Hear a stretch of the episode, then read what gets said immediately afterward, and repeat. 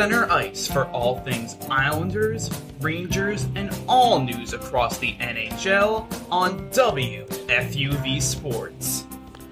Hey there, five on three WFUV's NHL podcast. Tyler Mooney here with me with a brand new Adam Fox towel because Yes. I couldn't let that be in my possession for much longer. And Samantha Bohr down at the Lincoln Center campus.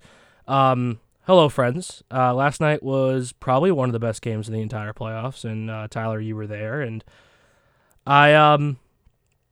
I was very impressed by the Rangers' resolve after looking like a, a dead corpse of a team uh, in the first period. Yes. The first, well, the first period they looked, um, offensively they looked horrendous. They really, I I- couldn't think after the end of the first period of one legitimate chance that they had that really challenged Louis Domingue. And when they get the two penalties called on them within 20 seconds of the game, you're thinking, oh, oh boy, this this could get bad quick. And when you kill that off, I mean, the energy from the arena, it really felt like the Rangers were going to be able to carry that and get off to a good start, which they obviously were unable to do. And until about, you know, 35 minutes into this game, I'm sitting there with Quigs and, and we're thinking, you know, this this is probably going to be the end here. Let's just hope that, you know, there's no Louis Domingue shutout to end the Rangers season because that, how poetic would that be? but uh, yeah, then the craziest, probably the craziest four minutes of the Rangers season ensues at the end of the second period. There, three straight goals, and then Pittsburgh ties it 10, 12 seconds after. So that was when me and Quiggs were calling in to one on one nightly. So it, it was. The, the I was overstimulated so hard right then. Like uh, there was so much going on. I'm like trying to listen to Aiello and Eli and and the Rangers are literally scoring goals before you can even realize they've scored one before and then the Penguins are scoring. So that was an insane game and credit to the Rangers for showing the resolve that they did. They're obviously a team who's come back a lot this year and they came back in the most important game that the Rangers have played in what, 5 6 years now. So that was that, that was showed a lot of character from from that team last night. Yeah, I for one thought this series was over. I was um out the other night with someone with a journalist who will not be named. And uh, we were chatting and i was like i think this series is over. And they were like i think you're right. And i was like i know i know i'm right. And i was texting so many people about it and i was like wow so sad that like my bracket's gonna like already be so off because i had the rangers winning this round. And you know what? No I was so shocked um, at all the alerts I was getting last night. But hey, like you said, props to the Rangers for pushing through on what is the most important game. Now, my question is can they do it again to stay alive when they go back to Pittsburgh? Because, of course, being in the garden helps so much. You have your fans there, like one of the best fan bases in the league. Is it going to be possible to do the same thing and to come back from that kind of deficit when you're in enemy territory? Yeah, especially with the way that Igor was received in Pittsburgh with the Igor Igor chance, and uh, it was not his best two games for sure. Obviously, we knew coming into the series, we knew coming into the playoffs that the Rangers were only going to go as far as Igor was going to take them, and if that was only one win, that was going to be pretty surprising. And he ends up only playing 60 minutes of hockey in Pittsburgh out of the two games and gave up 10 goals with a sub 80 save percentage in those 60 minutes. Uh, that was, I mean, I don't think the second game was his fault, game four, because the team just didn't try. There was no effort. There was no picking up sticks. Adam Fox had his worst game of his career, probably. And it was, it, I was ready to dance on the grave yesterday. I was ready for this to be, I, I, I'll I'll be honest, like, yeah, two of my great friends are there. They're both big Ranger fans. They're covering the game. And after all I've put Tyler through with these terrible Islander games, I did want him to enjoy the game. But I was also ready to dance on the grave because there's no way that the Rangers that showed up for game four on Monday could possibly win a hockey game against anybody besides like a might team. So the fact that they were able to turn this thing around, they have to win game six in Pittsburgh, which I just don't think they can do. I don't think that they even even if Crosby doesn't play, which it sounds like he has a concussion, I don't think that they can win at Pittsburgh. But if if you can rattle Malkin like the Islanders did and like the Rangers did in the third period yesterday, then you have a chance. Yeah, Malkin and Guentzel were both completely off their game in that third period. And no Crosby would obviously help the Rangers. You know, he's been completely torching them this series.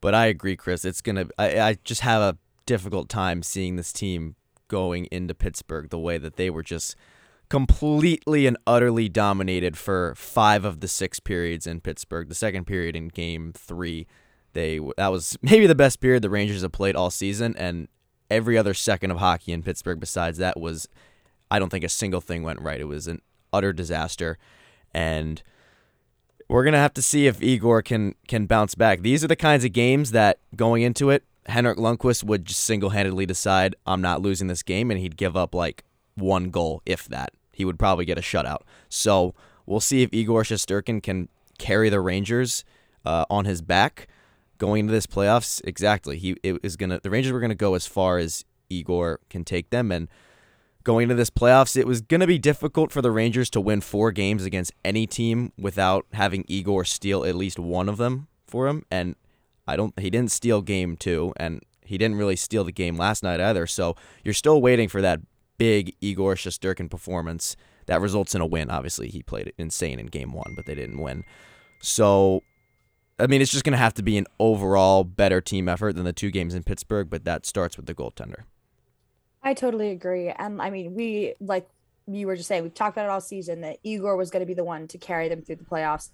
I feel bad for him, honestly. Like there was so much pressure on this man. Of course, goaltender is the most important position on any team, but like especially for the Rangers. Not that they don't have great players, but it's like he has been the reason they have been as good as they are this year. Point blank, he is the best player on that team. And I feel bad. He came into this as a fairly new guy with so much pressure on his back, and everyone's comparing him to Henrik Lundqvist, and like, it's not the same, but he has to find a way if he wants to stay in here. I think people are being perhaps a little too harsh on him, though, being like, "You're a failure," and I'm like, "No, he's not. He's just a young goalie. This is his first playoffs." I don't think he ever recovered after that triple overtime. I think that that wiped him out enough that he was not set to go for game two, game three, anything after that. I think that that triple overtime was just too much for him to handle right off the bat, and he's just not been able to bounce back since. Yeah, it, that I 100% agree, and I said it in between games one and two when we did the podcast. I if they had won the triple overtime game, I would have considered playing Georgiev in game two, but because they lost it, they had to play Igor. They won that game. They needed to win that game, but it kind of showed that he was exhausted. And I think Georgiev was pretty good in those three periods he played he did stop some pretty quality chances, especially in Game Three, which was um, one of the weirdest hockey games I've ever seen in my life. Because it's, I, I went out um, to to this restaurant, and in, uh, as I'm walking out, I look up into the bar, check who won the Kentucky Derby, and the Rangers score. That's how long we were there, and I see an 80 to one when the Kentucky Derby. is like that's the coolest thing of all time, and the Rangers are losing four one. Like this day is awesome. I was like, how great is this? Drive a half an hour back. I check the score when I get back. 4 4. I'm like, you got to be kidding me with this. So then, of course, turn it on. They give up the Dan Hines scores, and I was very happy. But yeah, it's been a very, very interesting and weird series that the Pittsburgh Penguins look to close out on Friday night. If there is a game seven, it will be on Sunday night uh, at Madison. Sunday night? Is that even announced? Sunday at some point. I guess technically. I'm assuming it would probably. It'll be probably a be a night. night game. Yeah. Um, TBD. TBD, but Sunday at some point at Madison Square Garden. Um, and you can obviously follow TQUIGS04 on Twitter uh, for all your Rangers updates. Also, last night was the Florida Panthers um, holding on for dear life. They were down 3 nothing at one point in this game, and they score five consecutive goals, five points from Carter Verhaeghe, who's been incredible in this series. They finally looked like the Florida Panthers. For the first four games, really three and two thirds games of this series, they didn't look like the 2022 Florida Panthers. They finally did that where they were just scoring at will. They they are now up 3-2 going back to Washington for game 6 and Bobrovsky hasn't been the problem, but as we mentioned last episode, I was a little bit surprised to not see Spencer Knight just to try and put a little bit of put a little bit of juice into this team. Alexander Barkov hasn't looked fantastic, but I mean, if you can get five points from Carter Verhaeghe, you're going to be you're going to be winning a lot of hockey games. So I think the concern is kind of out the window for Florida. Looks like they'll be able to wrap this thing up in six games and move on to face the winner of Tampa Toronto. Um, but we were We were one overtime goal and one half decent game from Ilya Samsonov from this being a five game. Like this very easily could have been Washington in five, just based on how these two games went. Um, so Florida showing the resolve, as we mentioned with the Rangers, showing that they're the best team in hockey, and looks like, although you never know, they're to be moving on. Yeah, I'm not. I'm not ready to write off the Caps just yet. They've they've hung with the Panthers this entire series, but I agree with what you say about Bobrovsky. You know, he hasn't been the problem, but he certainly hasn't been the solution. I guess I'll say he's kind of just been. They've been. Seems like they've been winning in spite of him and not because of him. Which you know, when you're a team like the Panthers, they've built the. the they got to the point they're at not because of their goaltending, because they can just score at will, like you said, and they haven't been doing that this series. I believe did they have they still not scored a power play goal in this series? I don't I believe don't they think have. so, 'cause no. It says they didn't last night, and I know So going they- into tonight they haven't, have yeah. not. That's in and of itself. Just, I mean, if you would have told us through five games the Florida Panthers would not have scored a single power play goal, I- I would not be surprised if, to to hear that they'd be losing that series. I mean, that that's just an incredible stat when you consider how dominant and how lethal that power play is and all the weapons. And then you add a guy like Claude Giroux who had a beautiful goal last night. But uh, I I think you know there's no excuses for Florida to not win this series now. You know you had the scare, down two one, get the big overtime win, and now you get the big comeback win last night. And while I know you know closing it out in Washington will be difficult, I I, I think if they don't do it in Washington, they'll they'll do it at home in Game 7 hmm Yeah, I I am also not ready to like write the series off quite yet. Um, because I think there is a way for Washington to make this happen when they do play at home. But I'm just like disappointed in the Panthers in this playoff series. Like, I don't know if it's the President's Trophy curse coming back to bite them as it does most people, but I, I I feel like I haven't been seeing them play the way that I did in the regular season. Of course, it's playoff hockey, so it's different, as everyone always says. But like, it just it- this team isn't looking like the team that went on an 11 game win streak or something, or like ended up top of the league. I'm I don't know. Most of all, like you mentioned it, like Alexander Barkov, I have had him pinned as like one of the best players I've seen in a while, at least when I watch him in person, and especially on this roster. And he's not been turning out the kind of production that I would like to see. And I think that that's hurting them. But I don't know. I think that they'll probably find a way if it goes to game seven. I think they'll end up winning. But I don't know if they have a, if Washington has a great night next game they play, I think it's over. I think that maybe the Panthers couldn't meow the way they used to, you know? meow. Yeah, I, meow. I was trying to They- think of like a. I was trying to think of like a their bark was worse than their bite kind of thing, but then I was like, Yeah, they're cats. they are cats. Their their meow was not as good as their, but yeah, I feel like I. Panthers. I feel like Panthers roar a little more than meow. They might be like meowing in this series. the Florida, the Florida Tabby Cats, like they changed their name, but they are the comeback cats. That's their that's their nickname this year. They have more comebacks than anybody in the history of hockey. Um, tied Really? with tied with the sixty win uh, Lightning team, the the Kucherov MVP year, um, for the most comebacks uh, ever. So maybe like maybe we kind of should have expected this in a way where like okay they're down three two and they score that crazy goal six on five and they win in overtime. They're down three nothing. They score five straight goals. Like this is kind of what they do. You saw it happen in person, Sam, against the Devils. I saw it happen with against the Islanders. They were down two one and scored uh, to send it to overtime, and then in overtime,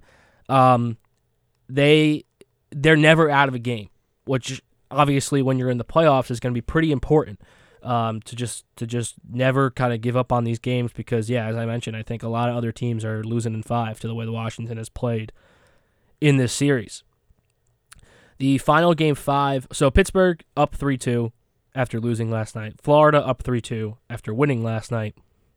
The final game five was also tied at two coming in. It was between Calgary and Dallas. I kind of look like a fool because I said this was going to be an absolute romp. Uh, Calgary does win this one 3 1. Jake Oettinger has been absolutely unbelievable in this series. He's been the difference, I think, in terms of Dallas having uh, just a breath uh, and a chance. But they, they do lose 3 1 in Calgary last night.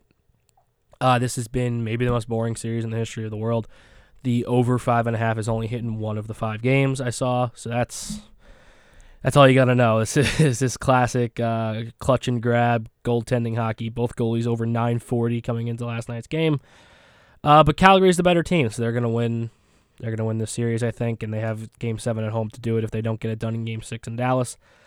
Uh, I, I think I think you kind of saw maybe a couple chinks in the armor of of Calgary, but and they're playing probably playing the Kings.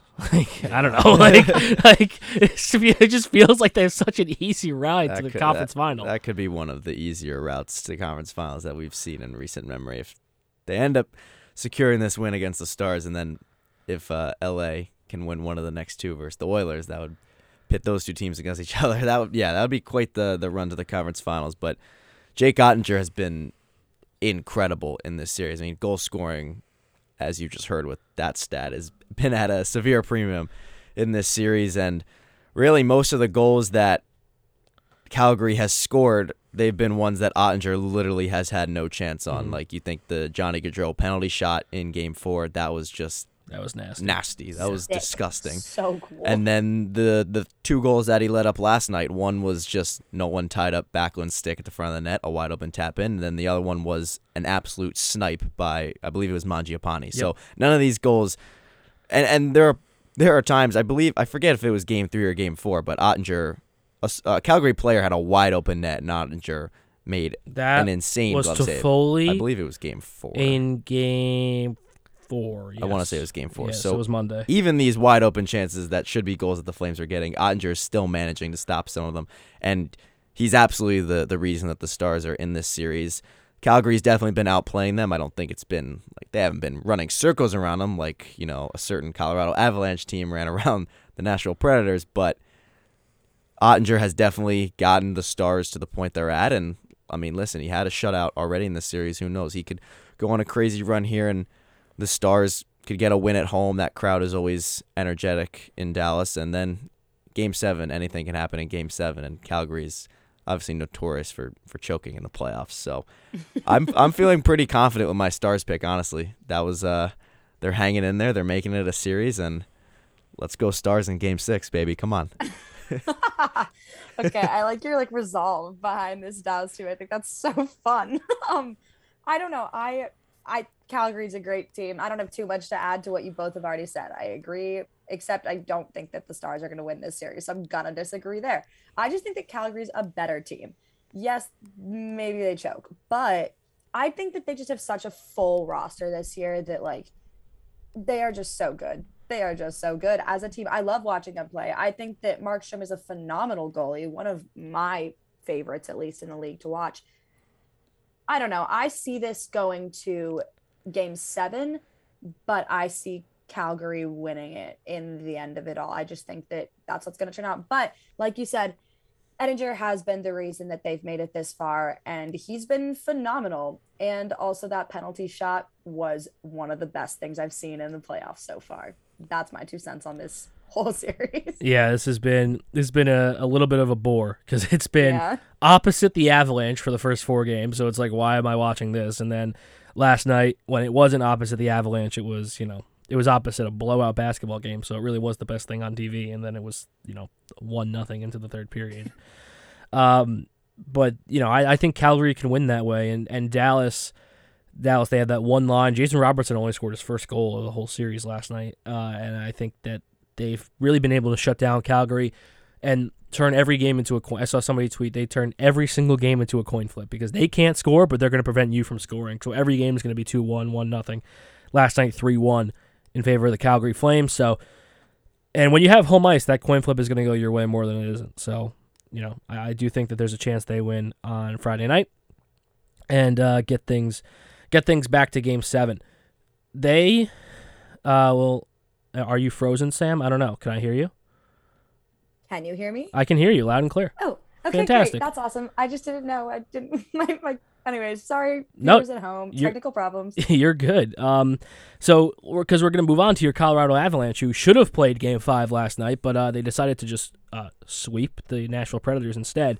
They only trailed for what about 11 and a half seconds in this whole series, at I some point. stat, yeah, the stat was literally like like 92. It was something crazy. I don't know. It was at some in third period of game four. Filip Forsberg scored to make it three to two, and then Mhm. Colorado decided that they didn't want to go back uh, to Colorado to play a hockey game, so they just turned it on in the third period. This team is absolutely insane. Uh, we've talked about in the regular season that for Toronto and Colorado, the regular season doesn't matter. You, their playoffs matter. I honestly would put the first round as part of the regular season for Colorado because, as you know, Sam, they've dominated the first round the last couple of years and have got out in the second round.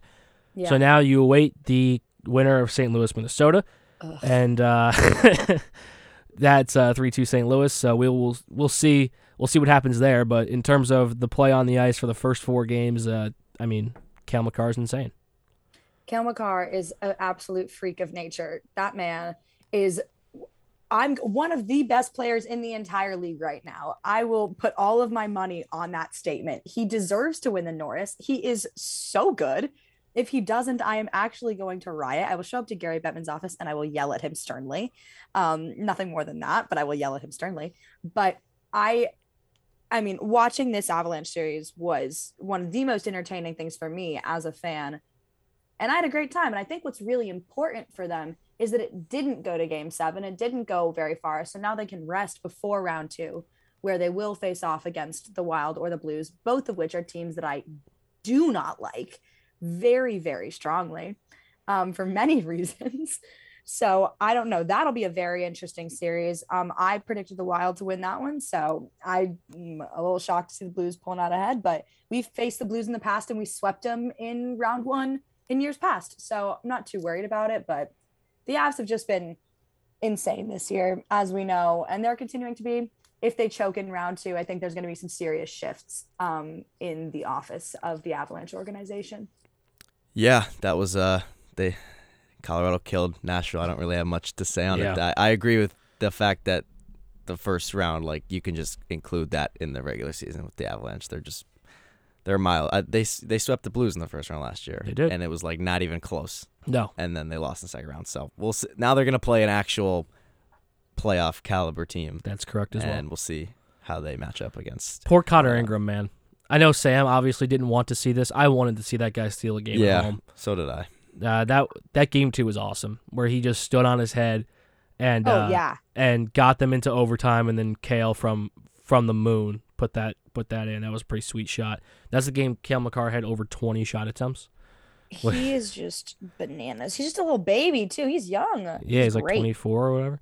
Yeah. Um, breaking news from Larry Brooks: Jacob Trouba will not have a hearing or a fine for the hit on Sidney Crosby that knocked him out of the game. Not surprising, I think. I don't. I, I, thought he might have been 5K lighter in the wallet. but- Yeah, I didn't. I didn't think the head was the principal point of contact at the end of the day. I think it was an unfortunate collision, um, that led to you know, obviously a guy who we know has head injuries. Yeah. To go out with a head injury, um, but I guess the this series is totally fixed for the Rangers because they love Crosby. Narrative can kind of go out the window now. I don't know. I guess. Mm. I guess. Oh man, oh man. so we mentioned that Colorado is going to play the winner of Minnesota St. Louis. This is 3-2 in favor of St. Louis because uh, Jordan Binnington has come in and relieved Ville Husso. Vlad Tarasenko with a natural hat trick in the third period to win game 5 on the road, which is obviously a huge victory. They have a chance to lock this thing down in 6. Looks like Binnington is going to go again. The question is in the in the three games they've lost, Marc Andre Fleury has not been very good. He's at about a 900 save percentage. Do you put a Hall of Fame goaltender on the bench facing elimination and put Cam Talbot in? Because Cam Talbot was good in the final six weeks of the season, but I, I don't think I would be able to live with myself for the whole summer if I got eliminated with one of the best goalies of the generation sitting to my right. Yeah, there's no way. There's no way you can put Fleury on the bench. He's hasn't been, you know, outstanding in the series, but in the games that they did win, he he was very good and I know Cam Talbot was pretty good to end the regular season once he did, you know, kind of move into that backup role, but there were some times, you know, in January and February when the Wild were starting to drop in the standings in large part due to goaltending where Cam Talbot was just having some horrendous games and I think, you know, you got to ride with what you got to ride with Fleury. he's got you here at least towards the end of the season. You traded for him for moments like this where you needed your goaltender to step up. And this has been a series of momentum swings. You know, the Blues dominated in game one, then the Wild took two straight. Now the Blues have taken two straight. So it's going to be very difficult for Minnesota to go into St. Louis, a very difficult place to play in an elimination game and, and try and extend their season to one more game to go back to Minnesota. But uh, I think if they do, it's going to have to be on the backs of Marc Andre Fleury and obviously Kaprizov, who's been ridiculous this series. He might be, he legitimately might be a top five player in the league. I, I, he, he's I completely agree. incredible. I, I could get behind he's that. incredible. But uh, yeah, no, I would I would stick with Fleury 100. percent Yeah, I agree. I think that unlike Igor Shesterkin, Marc Andre Fleury has that playoff experience, um, lest we forget everything that happened with the Vegas Golden Knights. I think he has that playoff experience. I think that he knows when to turn on the gas, similar to Henrik Lundqvist. I think he knows when to turn it on, when it's really go time and what that means and like the actual severity of the situation. I don't think you can bench him. I think that's just like disrespectful if you put Marc Andre Fleury on the bench in a game like this and put in Cam Talbot, who's not bad by any means, but I don't think there's any way. I I Kirill Kaprizov, like you said, is phenomenal. Yeah, I would give it a top five player in hockey right now. Um, he has been insane this entire season, and this playoff run is just adding to that. I do think that if they're in St. Louis, the Blues are going to find a way to pull it out, which I hate because I do not like the Blues. I used to like them, and now I do not like them one single bit. So I don't really want to see them win because I'm a hater, but I can't disrespect good hockey playing, I guess. So we'll see. Either way, this series is like a lose lose for me personally, but I don't think there's a way that they bench Fleury. I think that he'll be in. And unless things go horribly wrong, I don't think Cam Talbot will see the ice in the next game. Yeah, I tend to agree. I I think it's it's fascinating to me that Jordan Binnington has hadn't won a playoff game since Game Seven of the 2019 Stanley Cup Final until he came into this series. That to me is insane.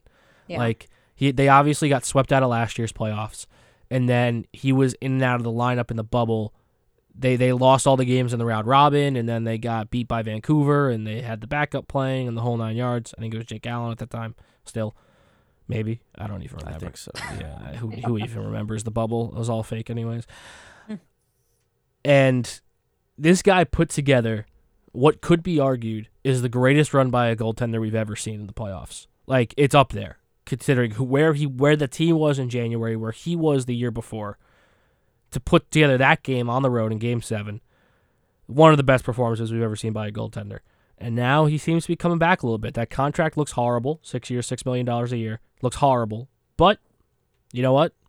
If every time you're gonna put him in the playoffs, he's gonna win 16 games for you. It's worth, it's worth the yeah, money, I guess. it's definitely worth it. It looked like after Husso played incredible in Game One. I mean, it looked like we maybe not, might not see Binnington for a long time in St. Louis. But credit to him, he uh, he was ready when his opportunity arose, and he's single-handedly, not single-handedly, but he he's a massive reason why the Blues ha- have crawled from being down two one to now just one game away from advancing.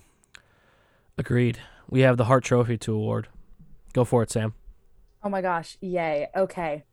This year, our Hart Trophy nominees were Auston Matthews from the Toronto Maple Leafs, Igor Shesterkin from the New York Rangers, and Johnny Gaudreau from the Calgary Flames. All right, so the With- reason we're we're sliding this in the middle of the episode is because as of six minutes ago, the Hart Trophy nominees were announced. Ooh, Um, we almost nailed it. we almost nailed it. Wait, hold on, hold up, hold up, hold up. I want to guess. Okay, It's definitely McDavid's definitely in there. over, Over, it's either gonna be Shesterkin or Gaudreau. over Gaudreau. Good- Okay, yeah. Gaudreau. We actually had McDavid and Gaudreau tied oh. at 22 points, Oh. but good. I think Gaudreau gets it because he had three second place votes as Okay, yeah. opposed to McDavid's one. I think that's how it works. so I think yeah. that would be how it works. Uh, so I think we get like half credit for that. Uh, the winner, Sam. The winner of this year's Hart Trophy is Auston Matthews, the Not- Toronto Maple Leafs. Woo! Not surprising. He gets 36 points out of the 40. Uh, Matt Benzo, Mike Messina, and Thomas Quigley all voted for Igor Shesterkin. Um, James Burrell puts Shesterkin in fifth, which I respect James Burrell's hatred of the Rangers. It's actually so funny to me. He Um, is like so vehement about it. he is. Everybody else had, of course, Auston Matthews in first place, which is how he ends up with 36 points. McDavid and Gaudreau, as I mentioned, tied at 22 for and a tie for third. Then he had Huberdeau in fifth, Ovechkin. Only Quiggs voted for Ovechkin. He gets sixth place, and then Draisaitl and Roman Josi got one point each. So we went pretty chalk with this. Almost everybody had, well, every single person had some combination of Matthews, Shesterkin, McDavid, Gaudreau in their top five. Feels feels right. Yeah, I think that's this is probably how the voting will end up. I think I think we could see McDavid jump Shesterkin for second, but I think Matthews is. I can't see him not winning. Yeah, 60 goals and another pretty sweet one last night or two nights ago, I should say. Uh, to win a game for the Toronto Maple Leafs, they are they are looking pretty. Up three games to two, headed to Tampa. They were up three games to one against Montreal last year. They didn't get it done. Now they have a chance to get it done on the road in Tampa Bay. I tweeted this out. Thank you, Sam, for liking it. And Quigley. the last time Tra- Tampa faced elimination, they only had one game seven in their last two runs, and of course they won one nothing on a shorthanded goal against some team that wears blue. I don't, I don't know what team that was. Uh, anyways, the last time they faced elimination in a non-game seven was Game Four against Columbus, 2019. Last time they faced elimination in a Game Six was the 2015 Cup Final. Obviously, they missed the playoffs one year in between there. But they haven't faced elimination in a game six since the 2015 Cup Final. They did lose both of those games. They obviously won the last elimination game they played, one nothing over the Islanders. But this run has been absolutely insane. But they have run into a team that is scoring goals at will, which the Maple Leafs haven't done. Now, something that we know the Maple Leafs like to do is hang a banner when things get when they accomplish something menial and and like winning three games in a playoff series and and just lay down and die. We saw them do it last year. Granted, Tavares was out. He's not out this year, although he was irrelevant for the first four games of the series. I think Toronto's actually going to do it. I'm sick of the Hall and Oates song already. I'm done with it. I'm done. I'm over it. Because I want it to happen so little, I think it's going to happen at the end of the day. Uh, remember, Barry Trotz got fired this week.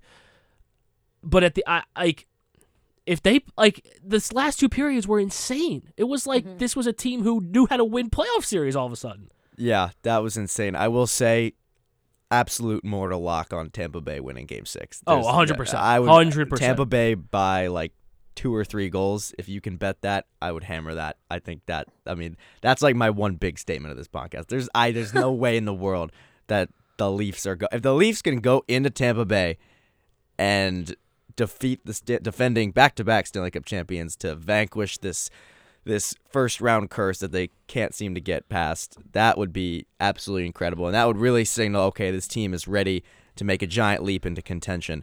But I just can't see that happening. So if you think this thing's going back to Toronto for Game Seven, man, that talk about a building that's gonna have just so much like nervous energy. That place has been rocking. That that fan base mm-hmm. gets a bad rap for being not very loud, which has been true for years. For years, that's been true. It's been loud. That place has been rocking for all three games there. Yeah, this is uh, I mean Matthews is just magnificent. God, We- goal uh, was sick. Yeah, he's insane.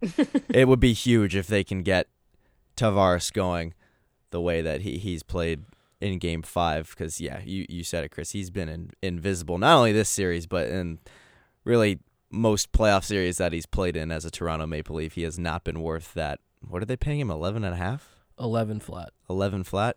Yeah, he has not been anywhere close to worth that in his playoff, brief playoff runs with the Toronto Maple Leafs. So if they can get Tavares going, that's just another massive boost for Toronto. And I mean, I, I feel like deep down, I think they're going to win, but I just don't. I have no confidence in saying that because we've seen this story over and over again. So it's, this is definitely going to be a crazy end of the series. I'm happy that we finally got a good game and not a oh, blowout. Oh god, we got that was game was worth the mm-hmm. five blow the four other blowouts for sure. I agree. I think that the Auston Matthews goal that was blowing up, and we all know which one I am. I am talking about.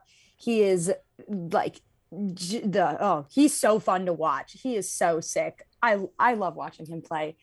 I think that I also agree deep down in my soul, I do feel like the Maple Leaves will find a way to win. I think that it'll be insane with a lot of angry Floridians, but I think it's possible, especially if game seven in Toronto, home ice advantage.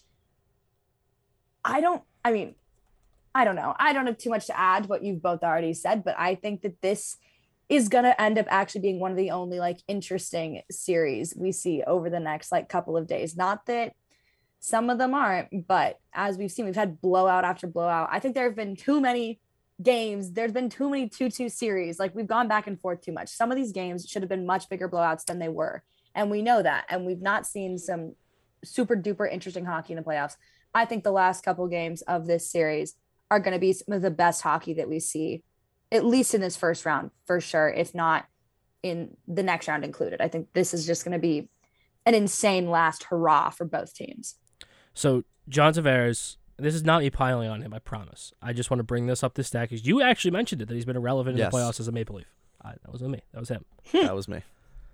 That was me. in 17 18 18 playoff games with the Maple Leafs he has 12 points his last playoff run with the Islanders was when he single-handedly beat the Panthers and then they lost in 5 games to Tampa he had 11 points in 11 games so and then he had 6 points in 7 games when they lost to the Caps and 5 points in 6 games when they lost to the Penguins that, that being the Islanders but then he's had five points in seven games in 19, three points in five games in uh, in the Columbus series, which does that even really count?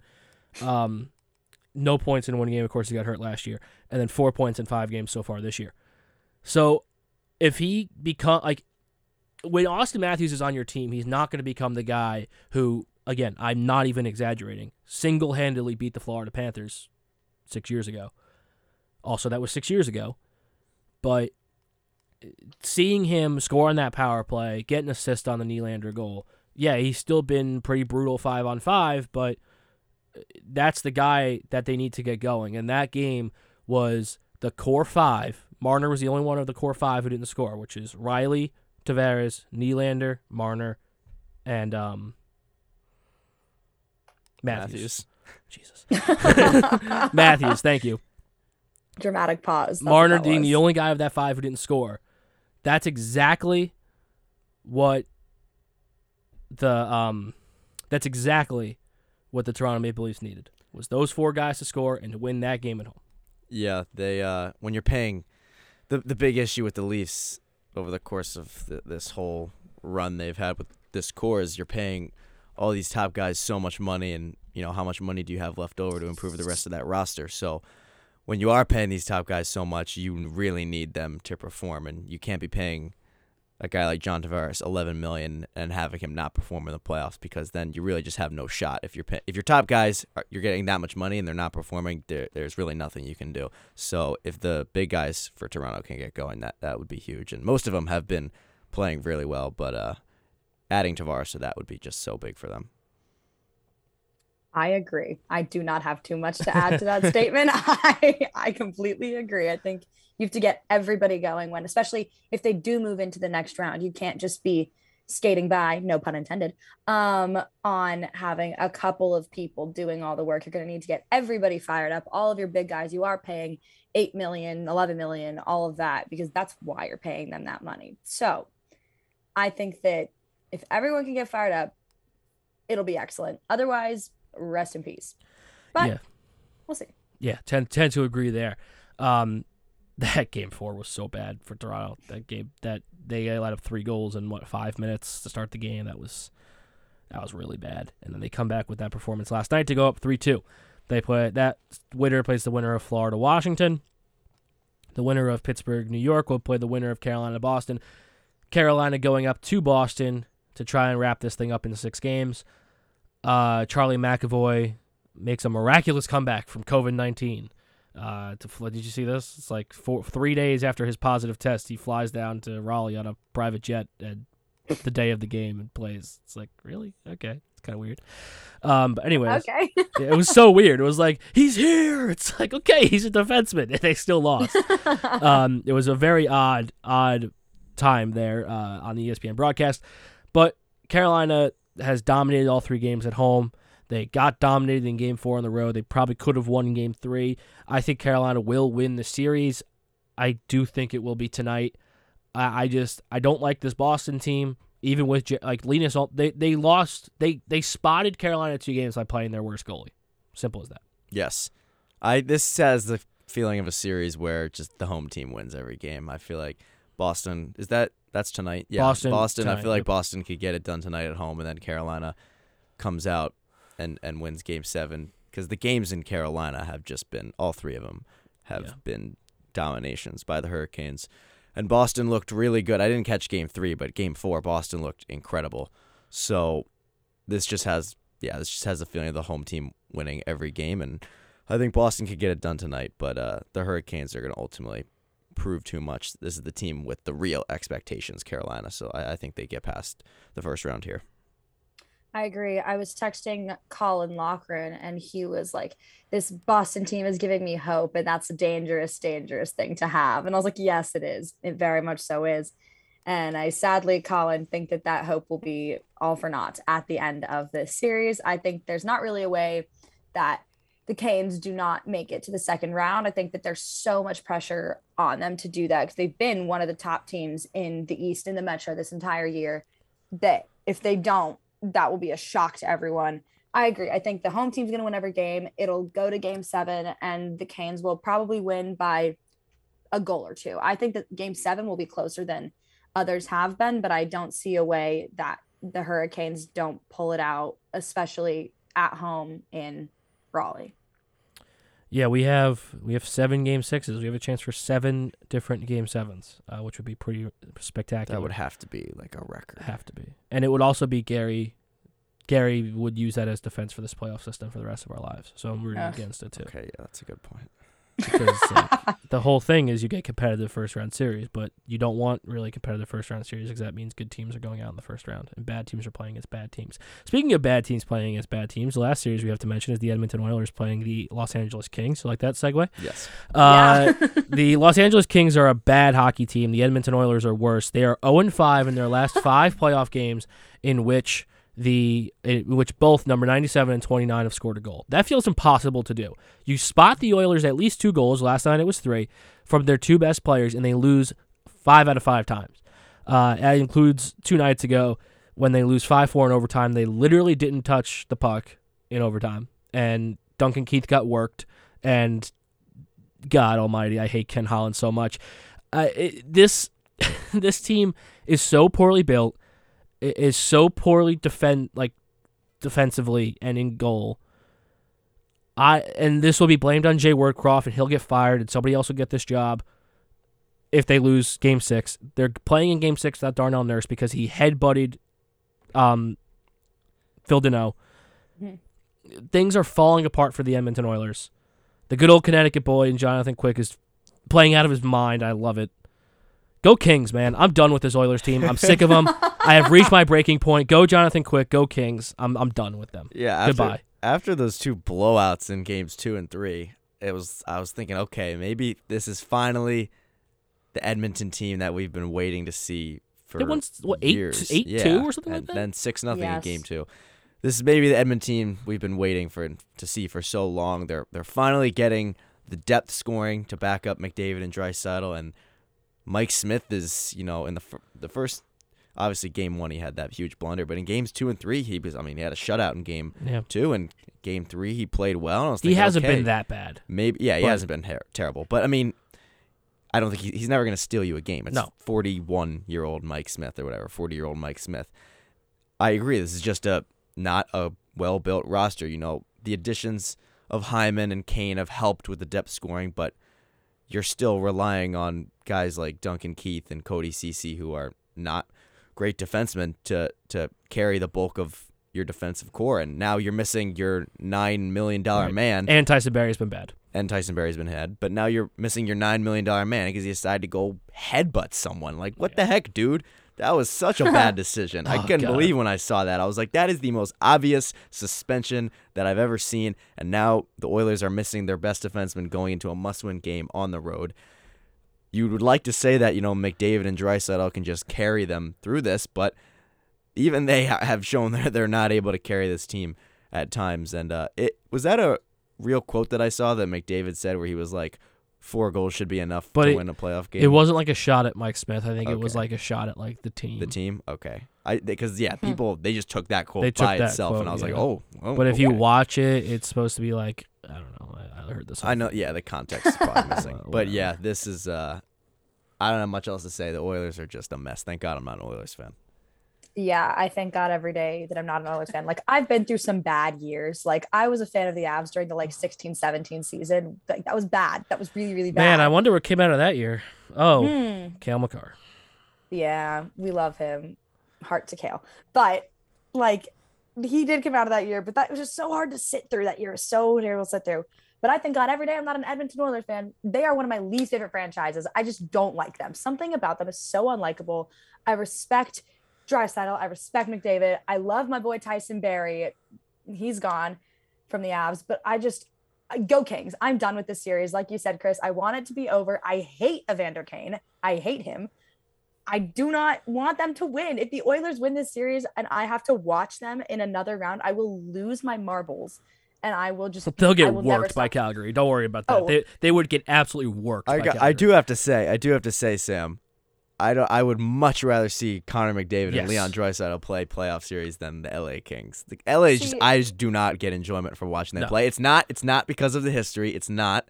It but is. it's just. but that's okay. It's a little bit because of the history. It's a little bit because when it's you see Jonathan Quick do his weird squirrel thing, you get I hate the PTSD, thing. and that, I hate the squirrel thing. and that's fine. The fine. squirrel thing. But it's just that LA doesn't have, and you know, they'll LA is gonna get way better, and they're gonna continue to build, and they'll be a fun team in the future. But I just they don't entertain me really at all right That's now. That's fair, and that's completely fair.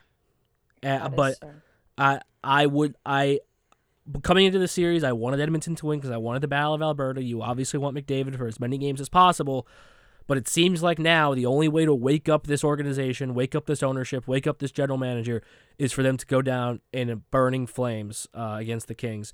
I want them to win Game Six and lose Game Seven on home ice with Darnell Nurse. That seems like the only way that this is going to wake them up because I would rather them obviously try to build around McDavid and Draisaitl than trade them away. But at this point, you got to do one or the other. What they're doing now isn't working. Um, but who the hell knows? Uh, so that's all eight series. Uh, everybody got on the board in our bracket challenge with Colorado beating Nashville. So everybody's on the board. Nobody's going to get shut out. So that's good. Um, I gotta check that out. yeah. Well, yeah, I me don't too. think I I'm need to look at that that actually. uh, I mean, everybody has Minnesota, so that's a struggle. Everybody has Tampa, um, and everybody has the Rangers. So, so we're we're all struggling in those realms. We need we need some uh three two comebacks in those or three one comeback in terms of the Rangers, uh, for that one. But yeah, I think overall we we're doing okay. I mean, we're, again, nobody's getting shut out, so that's that's good, uh, which would be very hard to do. But Yeah, all of my well, I have Florida, but all my other teams are losing in the series. right yeah, I have now, Edmonton. so- So I I oh you have Boston. You don't have Washington though. No, I said besides Florida. Oh, besides Florida. I have Edmonton in the conference finals That's because I had Dallas winning. Oh. and I have Minnesota in the conference final. I shouldn't laugh, but yeah, it should be tough. But um, so yeah, we're we're all doing pretty well. Does anybody have any broadcast takes before we before we hit the road here? Anybody? Anybody got? A, I, I got a couple broadcast broadcast like takes. about the broadcast About- of these games. Uh, yeah, about about the the because it's because it's new. We got new personalities. We got new TVs. We got new angles. TNT is way over ESPN. I agree. It's not. Yes, ESPN agreed. like the we were texting. We were watching. That might have been game one of Game one of Tampa and Toronto. just and it's. I think it's happened in other times in the playoffs. Like the audio is just not. It's not matched up with it the game. to like TNT the, too. the audio is either like half a second after the play or it's the other way around. But it's I, I don't get it. And then the graphics. The gra- in the, game the, one, the flipping ESPN puck I was kept- going mad. kept coming up during play. But it happened in game two of Nashville, Colorado, too. Like the audio was completely shot. It's like Uh, that was on TNT. So, I mean, it happens to everybody. I'm not a I- Leah Hextall fan. That's my number one take. I'm not a Leah Hextall fan. I, I feel don't like I knew that about. I don't think feel many like- people are Leah Hextall ah, fans. well, she called that one Islander game, and I, I, I didn't like it. And I wanted to like it this time, and I, I'm just not a Leah Hextall fan. I just think it's, yeah. yeah, I'm I want Linda. I, I think Linda Cohn would be very good. I agree. I, I don't mind can't Leah names. Hextall. I think I, I don't love her she by any means, but like I also don't have a super strong opinion either way. I love a woman in sports. So by nature, I am like good for you for actually making it to one of the like biggest stages in hockey. Yeah, 100%. or in sports generally. My my main thing outside of specific broadcasters or whatever is just learn how to pronounce players' names. Like, I'm sorry, you can't be Ooh, mispronouncing. I haven't heard this yet. Oh, I have. I was like, don't like.